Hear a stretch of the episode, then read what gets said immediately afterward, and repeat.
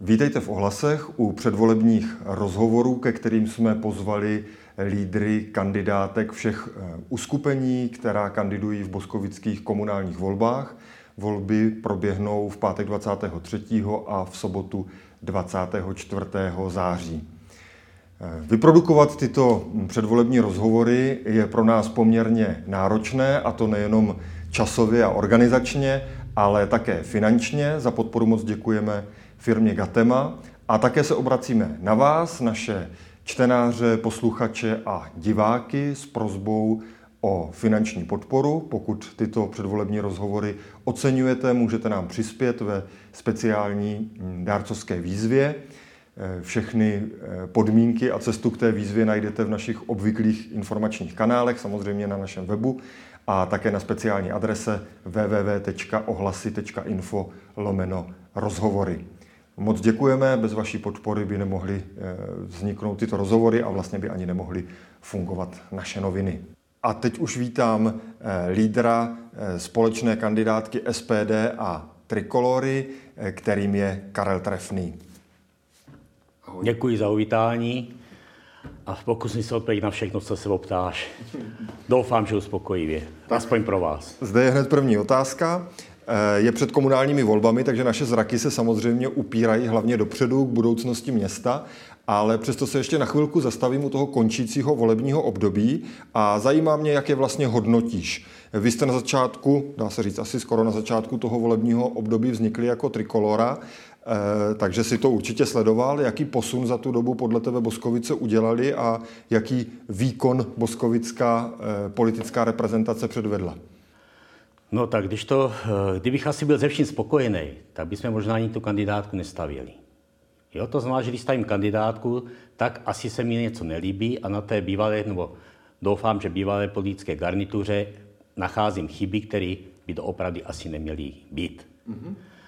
A dokázal bys to nějak pojmenovat? Pojmenovat, já si myslím, že už i vy jste se zabývali třeba tou svobodou slova, která zde v Boskovicích nedávno celkem byla dost aktuální, že v podstatě takové malé cenzorství nám tady vzniklo, což mě hodně zarazilo, překvapilo a osobně jsem tomu jako člověk nerozuměl, proč.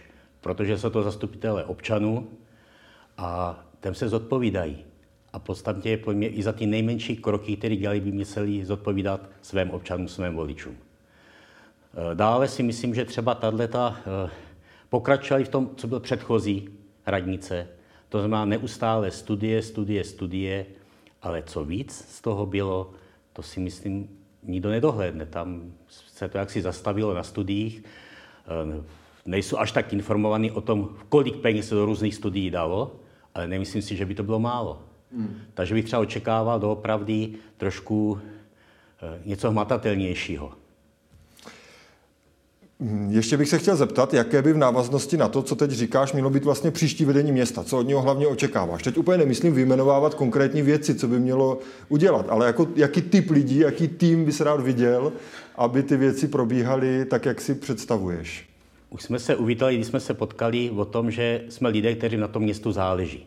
Jsme Boskováci, máme to město rádi.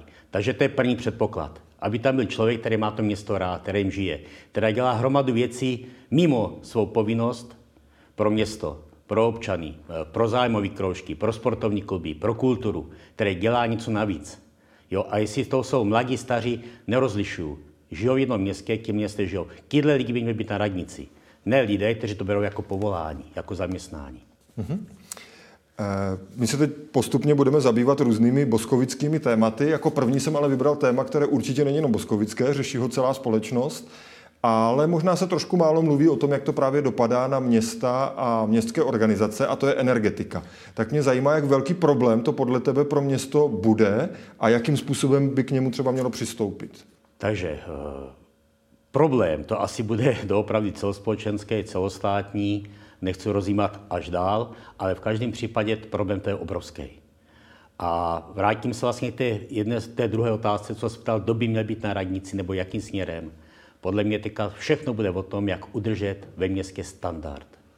Aspoň stávající to, co je, protože doopravdy nebude prostor, díky tomu, co se zde děje, té ekonomické krizi a energetické krizi, nebude prostor na nějaké velké budování, nějaké rozmáchlé akce. Jo, udržet standard, aby lidé aspoň to, co tady měli, ta obslužnost, což možná ještě se budeš ptát, co se týká kultury, služeb, byla aspoň zachovaná. Dovedeš si představit, že by to došlo třeba až tak daleko, že by město muselo sáhnout k omezení některých provozů zimního stadionu, lázní, sokolovny. Ono se to tak trošičku jako proslýchá, že by něco takového mohlo hrozit. Zajímá mě, jestli si myslíš, že to může dojít tak daleko a jestli vlastně, pokud bys byl v zastupitelstvu, bys byl ochoten něco takového podpořit, anebo si myslíš, že by za každou cenu to město mělo právě dotovat tyhle provozy třeba na úkor investic? Tak a to je, myslím, to hlavní téma, s kterým já osobně zase bych tam šel a doufám, že i za lidi, s kterýma vlastně tady zastupuju. Maximálním způsobem město je povinno podpořit občany, obyvatele v tom. Jo, to znamená, že by na úkor investic, jak říkáš, mělo se podpořit kultura, služby, prostě to, co lidi ne, že byli zvyklí, ale to, co v podstatě k tomu slušnému životu patří. Mm-hmm. Díky moc. Dostáváme se teď právě k oblasti investic. Já jenom na začátek položím jednu otázku, na kterou se dá snad poměrně jednoduše a jasně odpovědět, a která to tak trochu předznamená, a to je, jestli by město podle tebe mělo obnovit funkci městského architekta. My jsme ho chvilku měli, teď už ho zase nemáme, tak mě zajímá, jak se na to díváš. O tom jsme se spolu několikrát bavili, jestli se nepletu. Mě trošku funkce městského architekta jako uniká v 20-tisícovém městě. Rozumím tomu v aglomeraci o 200 tisících obyvatelích, nebo v Praze, nebo v těch velkých městech, krajských městech. Tam funkce městského architekta je opodstatněná, má význam. U nás si myslím, že je i dost místních, dokonce najde kandidáci, myslím, jsou architekti, kteří jsou schopni mluvit do města a nepotřebují k tomu žádný titul městského architekta. Mm-hmm. A teď už se dostaneme k těm jednotlivým investičním akcím, které se v Boskovicích plánují. Jako první se nabízí sportovní hala a Červená zahrada, nebo generál Červené zahrady. Teď tady máme nějaký projekt, který se připravuje a zajímá mě, jak se na to díváte, jak by mělo město postupovat vlastně dál. Nabízí se takové 3 cesty. Buď tady ten projekt prostě se snažit za každou cenu dokončit, tak jak je, nebo ho dejme tomu ještě nějak přepracovávat, protože se proti němu teda objevily nějaké kritické hlasy z různých stran, anebo ho, tak říkajíc, úplně shodit ze stolu a začít třeba s tou přípravou sportovní haly zase od začátku. Tak jak to vidíte vy a kterou cestou byste se chtěli vydat? Takže v podstatě navážu na naše přivítání. Čekali jste ode mě nějakou vtipnou vložku. Já si myslím, že hala už stojí. Můžeš to trochu konkretizovat? Myslím, že ta krásná plachtová hala stojí. A ta by vám stačila? Já si myslím, že jako tohle trošku město samo vyprovokovalo, podnět k vtipům dalo. Abychom to vysvětlili, tak tam v tom místě, kde má stát příští hala, nebo přibližně v tom místě, tak je, stojí dneska garáž pro auto hasičů a je to vlastně plátěná stavba. Tak a teďka, když se vrátím, trošku zvážníme. Myslím si, že jako projekt haly, který v Boskovicích už je téma hrozných let, ať odmyslím Slovákovu, ať myslím potom přemýšlení nad Sušilovou, nebo potom na Hybešové, což by byla investice i od kraje, tenkrát to se mi taky zamlouvalo, tak jsme skončili na Červené zahradě. Já jsem nikdy zastáncem projektu na Červené zahradě nebyl. Byť celý život věnuju sportu, byť jsem v dětství prožil na Července, ať to byl volejbal, stále jsem tam nějak pobíhal, fungoval, tak v dnešní energetické době by se vrátil k myšlence rychle vaďte halu někam ke školám, aby to bylo dopoledne vytížený. Mm-hmm. Aby to nějakým způsobem v podstatě není možné, aby většinu dne tam nikdo nebyl a temperovalo se jen prázdné místnosti. Čili když to zhrnu, tak bys tenhle projekt, jak je, bys teda dal z toho stolu pryč, jak jsem o tom mluvil, a otevřel bys znovu tu debatu o tom, že by hala měla stát někde u školy. Někde u školy. Mm-hmm. Protože další věc, pokud někdo řekne, že by tam chodili ze středních škol nebo ze škol cvičit, vím to z vlastní zkušenosti, nedovedu si představit, že by tady někdo z Hybešky nebo z Citrojena šel dolů.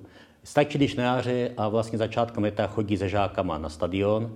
Je to 10-15 minut chůze tam, 10 minut pobytu a zase cesta nazpět. Jo? A dneska vám vlastně to je nevytížený čas a nedá se to. Mm-hmm. A co knihovna? Věříš pořád tomu projektu podle návrhu architekta Zdeňka Franka? Mělo by se v něm pokračovat, a to třeba i v případě, že město nedostane tu ministerskou dotaci, na kterou se teď čeká, protože ono to tak vypadá, že pokud město by tu jako opravdu jako velkou dotaci dostalo, tak by asi tu budovu postavilo, ale pokud ne, tak se ozývají hlasy od politiků, od těch, co říkají, tak to postavme za svoje, až po ty, co říkají, tak to úplně zrušme a zkusme nad knihovnou přemýšlet jinak. Kde se na té škále nacházíš ty? Tam, co jsi říkal naposled. Já bych v podstatě úplně zrušil tady ten projekt architekta Franka, a pokud by se v budově ZZN, které vlastně objekt města, mělo něco budovat, rozumím tomu, že stávající prostory knihovny jsou momentálně doopravdy už nevyhovující. To je bez diskuze. Ale tak aspoň to přizpůsobit, aby se tam ta knihovna mohla přestěhovat, nějak to upravit, ale rozhodně do velkých investic by se nepouštěl, ani kdyby byla ta velká dotace. Jo, protože já slovo dotace ani nemám moc rád. Jo, já jsem velkou část života vlastně byl živnostník, takže co si nevydělám, nemám. Mm-hmm.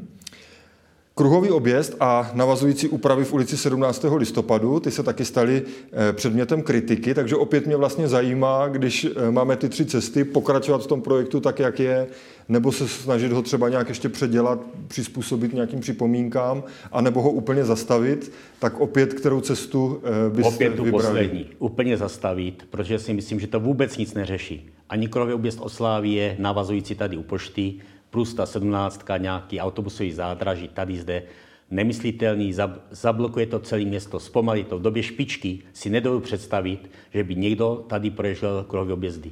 V okamžiku dole u Slávie, že bylo dole Šraňky, to bude kolonáž k Matkovu. Můžu stokrát říkat, že to nebude pravda, bude to pravda. Už teďka tam jsou velký kolony, Kruhový objezd stojí jenom zpomalí na hlavním tahu. A tady u té pošty úplně nemyslitelný, co jsem viděl ten projekt, tak plně souhlasím s těma architektama, s tou skupinou, že to je, já nevím, kdo to zapojil za svoje dítě, kdo to protlačí, ale já tomu nerozumím, ale mi se to vůbec nelíbí. A spíš bych doopravdy byl proto, aby se v souvislosti s krajem jednalo o tom, vykupme pozemky, táhněme v obchvat mimo město, napojíme to až za městem na Opatovice Jevičko. O tom jsme mluvili hrozně dlouho. Já netuším, jaký tam jsou komplikace, jestli z kraje nebo od majitelů pozemku nebo novodobých majitelů pozemku, kteří možná mají jiné plány s tím územím, ale v každém případě dostaňme tu dopravu prý z města. Stejným způsobem, když se uvažovalo o využití Pilského údolí, já vím, že to komplikovaný s těma domama, dostaňme nákladní dopravu prý z města, dostaňme to třeba tah na Proskyjov, vyřešme tah na Proskyjov, to už je přes to město neúnosný. Já si to představit, dneska už jsou ve věku, ale kdybych měl malý děti, poštěli je třeba do města. Mm-hmm. Pojďme k výstavbě bytů. Náš pan starosta občas říká takovou větu, že město nemůže být dobrý developer, nebo že město není dobrý developer a že při té výstavbě, teď se třeba mluví o lokalitě za nemocnicí nebo i o nějakých dalších místech ve městě, by bylo lepší, kdyby město prostě delegovalo tady tuhle činnost na nějakého soukromého developera. Jak to vidíte vy? Může být město dobrý developer? Mělo by třeba samo stavět ty byty a rozšiřovat si svůj bytový fond?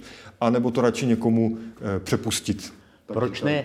Proč by město nemohlo být dobrý developer? Já s tím nevidím problém. Pokud má dobrý stavební odbor, to je schopen tohle ukočírovat, tak proč ne? A když jsme u těch bytů, tady neustále se roky mluví o tom, že by se měli startovací byty.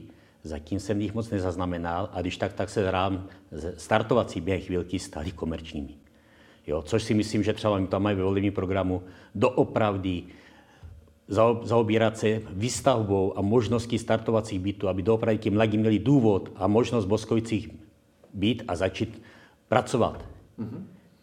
A co se týče té soukromé výstavby, která probíhala nebo probíhá na různých místech, jste proto, aby se do budoucna nějak změnily ty vztahy mezi městem a soukromými developery, aby, tak říkajíc, město si ty svoje zájmy hlídalo trošičku víc nebo snažilo se získat nějaké benefity od těch developerů. Nedávno se o tom dost mluvilo na zastupitelstvu, že ty vztahy v minulosti nebyly úplně dobře nastavené a ta nová výstavba není úplně vyhovující. Jak tohle vidíš? No, jako od pravičáka to možná trošku bude znít zvláštně, ale já to vidím tak, že dopravy ta kontrola nebo ty vztahy by měly být daleko pevnější a daleko důraznější ze strany obce. Mm-hmm. Že obec by doopravdy ona dostala tu zprávu. Ale znovu říkám, tohle je taky věcí toho stavebního odboru, ten by to měl vypracovat. A potom tí politici, kteří jsou zvolení, řeknou ano, půjdeme do toho, nepůjdeme do toho. Oni jsou jenom politici. Ale za to všechno jsou ty jednotlivé odbory, které by tohle měli zpracovat. Mm-hmm.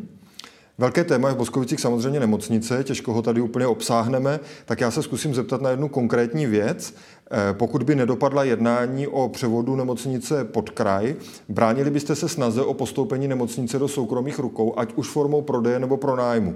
Zajímá mě vlastně, jestli tohle je pro vás taková jako no-go zóna, o které se ani nemluví, že v Boskovicích soukromou nemocnici prostě nechceme, anebo jestli byste byli ochotní tady tu debatu připustit. No pravda, tady je zkušenost s těma barotama velice špatná. To se nepovedlo. To napříč spektrem politickým všichni tenkrát by zvedali ruku, bylo se vymlouvat, že ne, není to tak. Pronajalo se to barotům, nedopadlo to. V dnešní situaci, když se diskutuje a jedná s krajem, nevím, nakolik kraj je ochoten do toho jít nebo není, to fundované za srdce v tomhle nejsem, ale myslím si, že v době, kdy nám začalo výrazně fungovat Blánsko, risknout to, že dáme nemocnici pod kraj, jo, by mohl taky skončit s tím, že zda máme další LDN. Mm-hmm. Nechci předjímat, nevím, jak dalece to jednání, jak daleko by byl kraj vázaný vůči městu, to nevím, ale dovedu si spíš teďka představit, návrátit se k té myšlence, ale s tím, aby město mělo větší kontrolu, někomu to pronajmout. Mm-hmm. S tím, že doopravdy pevně staví podmínky, žádné rušení oddělení, naopak, pokud možno rozšíření. Řeknu věc, která se některým lidem taky nebude líbit, třeba za pana Julinka, to fungovalo úžasně. A tenkrát si myslím, že město si zařízlo Zlatou Husu. Jeho kontakty dovedly město, ta nemocnici do černých čísel. A nemocnice lekla nahoru. Odešel a od té doby my už vidíme jenom, když ne pád, tak aspoň stagnaci. Mm-hmm. A Blánsko vystřelilo na úkor, Boskovic vystřelilo hodně nahoru. Dostávám se k další oblasti a to je školství. To příští vedení města totiž bude mimo jiné řešit také to, že doběhne mandát stávajícím ředitelům základní a mateřské školy. Tak mě zajímá, jestli byste byli za každou cenu pro to, aby se vyhlašovaly konkurzy tady na ty místa, anebo jestli si dovedete představit, že rada třeba jenom potvrdí ty stávající ředitele na dalších 6 let. Jestli si prostě myslíte, že by se to mělo přesoutěžit ty místa, nebo ne? Já třeba s tím základním školstvím v Boskovicích nemám takovou zkušenost. Když odmyslím to, že cvičíme s oddílem na Slovákové, máme oddíl na 30 let. Já osobně za sebe, a myslím, že by mi to schválili kolegové, myslím si, že to jmenování radou by mělo stačit. Mm-hmm. A myslím si, že takový ty názory celým městem, že by každá škola měla mít svého solo ředitele, tenhle, myslím si, že to funguje. Jo, jak to pan Ochmanský říká, že to funguje. A čekal bys třeba od města, aby nějak víc tlačilo na tu školu, nutilo, já nevím, k nějakým inovacím nebo modernizacím, anebo podle tebe tohle není úplně úkolem zřizovatele zasahovat přímo do toho, jak ta škola funguje? Já myslím, že to není úkolem zřizovatele.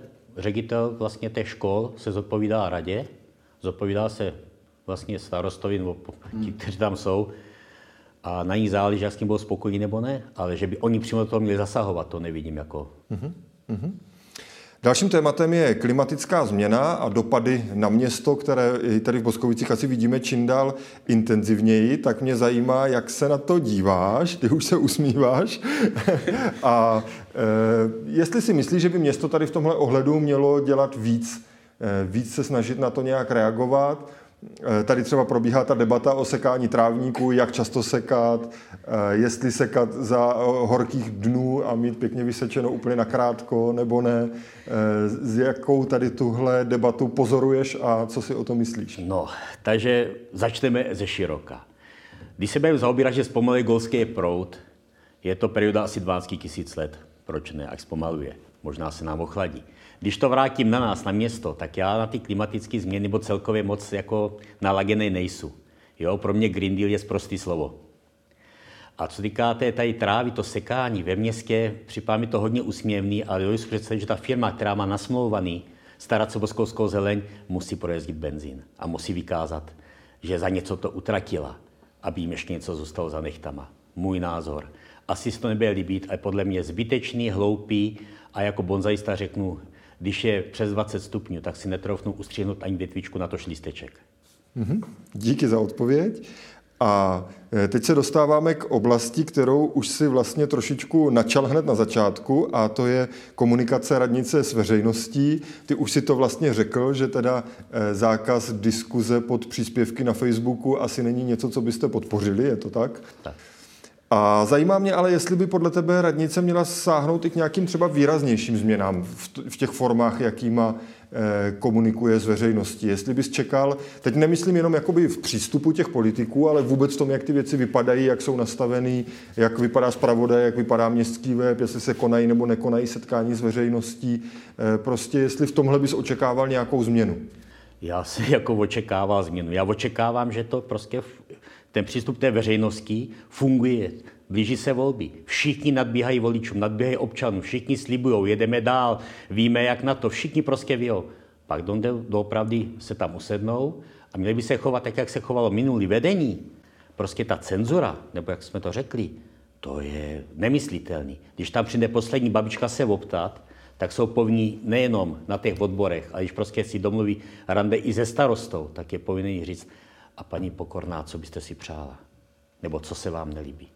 Jo, já si myslím, že doopravdy, tím, že jsou na radnici, se nesmí v žádném případě odtrhnout od těch lidí, nebo říkat obyčejných, prostě od občanů. Oni je tam zvolili. Je prosili, aby je tam dali na tu radnici. Tak se podle toho chovejte. Mm-hmm. No ale je to teda podle tebe problém hlavně v tom přístupu, anebo by se i mělo něco prostě změnit v těch věcech, jak jsou dneska nastavený, jak vypadá zpravodaj a podobně? Zpravodaj by měl být doopravdy stránky města, měl by být pouze informativní. Nemyslím si, že by tam měla být, nedej bože, reklama určitého politického skupení nebo určitého vedení. Zpravodaj by měl být pouze informativní o tom, co je, bude a mohlo by být. Konec. Jo, možná nějaké technické věci. Na takové ty přesnější věci je obecní vývězka, jestli bude v budoucnu digitální, což by mi nebylo od věcí, ale papír je papír, já jsem staromilec, to vyšlo mě od jak živa, takže papír je papír a velká část občanů neví, jak pracovat na internetu.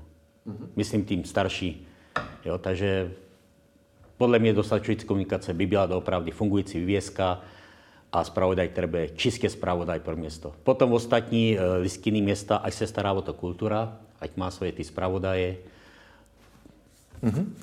Díky moc. Teďka už se dostaneme k trochu boskovické politice a taky konkrétně k vašemu uskupení.